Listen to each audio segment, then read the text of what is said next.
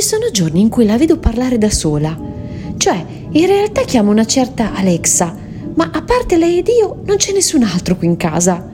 Nel dubbio, la seguo dappertutto e la fisso. Dovesse avere bisogno, sono pronta a intervenire. Credo che funzioni. Ogni tanto mi guarda e fa quelle facce così strane, poi si avvicina per darmi una montagna di baci e coccole.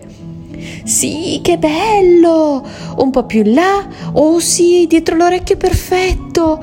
Ora mi metto anche a pancia in su. No, aspetta, dove vai? Ancora! Un momento. Ho sentito quella voce. Deve essere Alexa. Ha parlato. Allora esiste. Ma dov'è? Non la vedo. Ora mi faccio sentire, così magari esce allo scoperto. Penny, no, perché stai abbaiando? Devo scolare la pasta. Non sta sgridando, ma io voglio solo difenderla. Comunque, questa Alexa mi sta simpatica. Ogni volta che si parlano sento un profumino di cibo così buono. Evviva, si mangia! Ah, non è per me.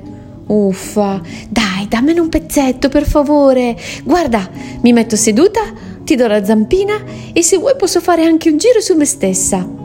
Evviva! Funziona!